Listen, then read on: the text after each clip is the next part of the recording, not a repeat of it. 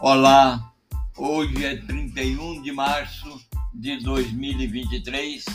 Eu sou o professor Dalpiero e este é o centésimo podcast do ano.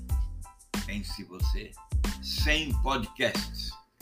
A série de podcasts Memórias de Aulas, de agora em diante, do centésimo podcast em diante, até que seja comunicado outra direção, é a série de podcasts vai apresentar as orientações para a produtividade, para o desempenho alto elevado de pessoas e organizações no próximo milênio. Nós vamos estar aqui apresentando essas orientações. Vale lembrar que as orientações estão publicadas no primeiro livro que foi coescrito com o uso de inteligência artificial, tendo como mentor e autor humano o professor Dr. Fernando Antônio Daltieri, que compilou dados emitidos, emanados da inteligência artificial e chat GPT.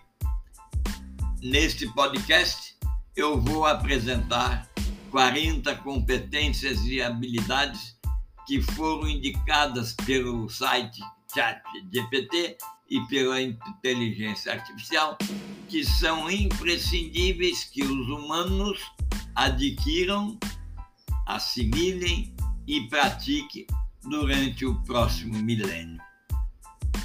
Este livro, conforme digo, está disponível para venda e compra, apresenta a listagem abrangente para enumerar as competências para crescer e prosperar nos tempos de inteligência artificial. O livro pode ser comprado no site Clube de Autores. Ele está produzido em cinco idiomas e você pode escolher o idioma que melhor você preferir. Segundo a inteligência artificial e segundo a, o chat GPT, as 40 competências são as seguintes a primeira e mais importante competência é aquela capacidade de desenvolver uma conversa interna positiva.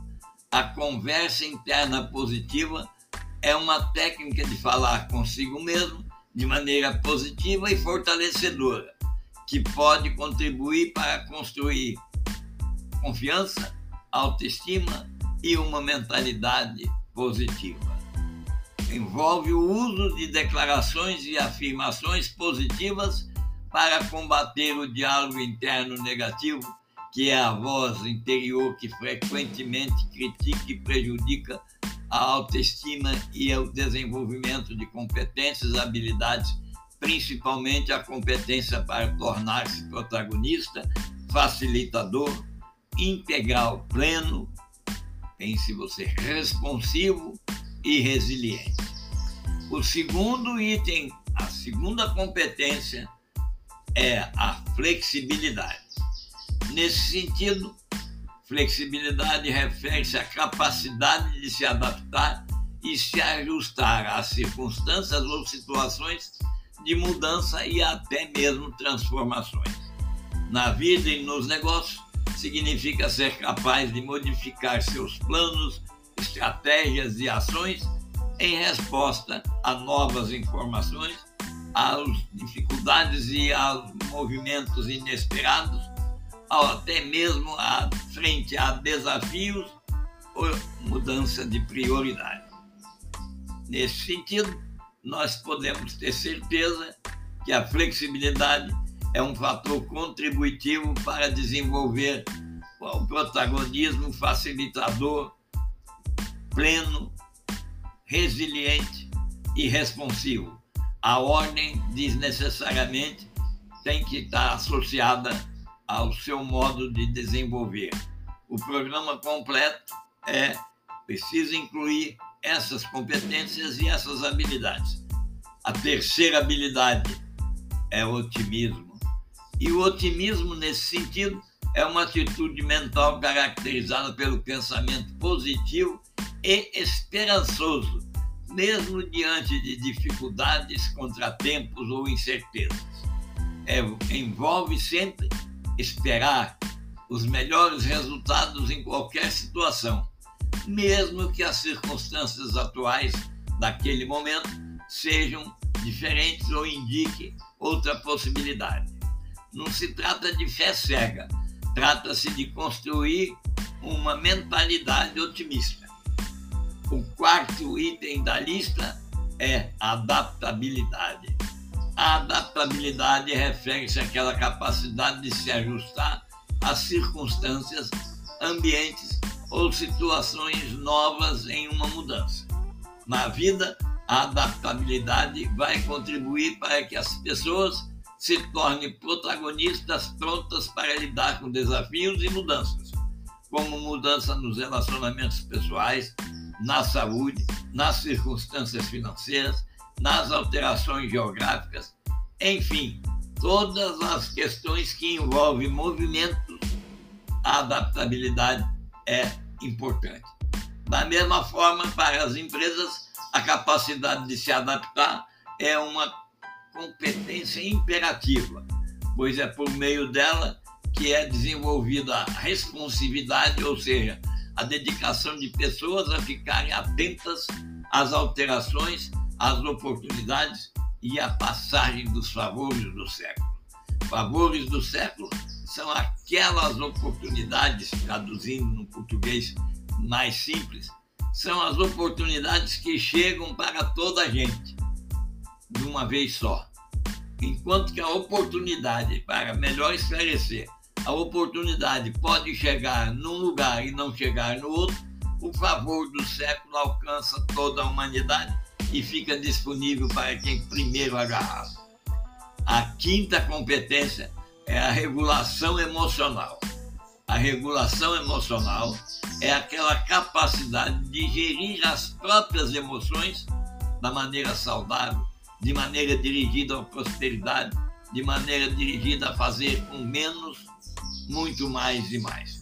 Trata-se de reconhecer e entender como as emoções do indivíduo afetam o desempenho do indivíduo e o desempenho da sociedade. Compreendendo isso, o indivíduo é capaz de regular essas emoções, controlá-las e assim responde de maneira relevante e pertinente a diferentes situações. A regulação emocional pode, em alguns casos, é até mesmo mais importante do que o contexto pessoal que o indivíduo vive ou o contexto profissional que o indivíduo está aplicando suas competências e conhecimentos. Regulação emocional é a grande é o, o grande diferencial competitivo das pessoas protagonistas. Em seguida, vemos a sexta posição, a sexta atitude, atenção plena. Mindfulness é, ou atenção plena é um estado mental de consciência, foco e aceitação sem julgamento dos próprios pensamentos, sentimentos e sensações corporais. É uma forma de prestar atenção no momento presente sem se distrair com o passado ou se preocupar com o futuro. Vale lembrar que hoje já estão devidamente mapeados 27 novos sentidos. E aqui atenção plena exige que você conheça os, todos os sentidos e consiga associar a um ou a outra questão aquela sensação corporal que você está sendo, está sentindo. Em um momento diferente, eu vou listar quais são os sentidos humanos. Nesse momento, eu quero dizer o seguinte: os sentidos humanos, daqueles que nós é, conhecemos no passado, já não existem tanto como deveriam ser, como nós compreendemos. Nós compreendemos e aprendemos que os cinco sentidos estão relacionados com a percepção interna e externa. Olfato, paladar, visão e audição e tato. Entretanto, hoje nós já temos em alguns casos mais do que esses sentidos. Nós temos, por exemplo, o sentido que nos leva a compreender se um paladar é azedo ou doce. Nos leva a saber como você aprendeu a pegar uma bola que lhe é jogada. No caso específico de mapeamento corporal, esse sentido é propriocepção. Pense que nós temos 32 sentidos no ponto mais alto, no mínimo 17. Em algum momento adiante, eu vou voltar a esse tópico. Agora eu vou falar sobre a aceitação. A aceitação total, que é a grande, vamos dizer assim, o grande fator que ao qual se atribuía progressos ou possibilidade das pessoas alterar, deixou de ser válido.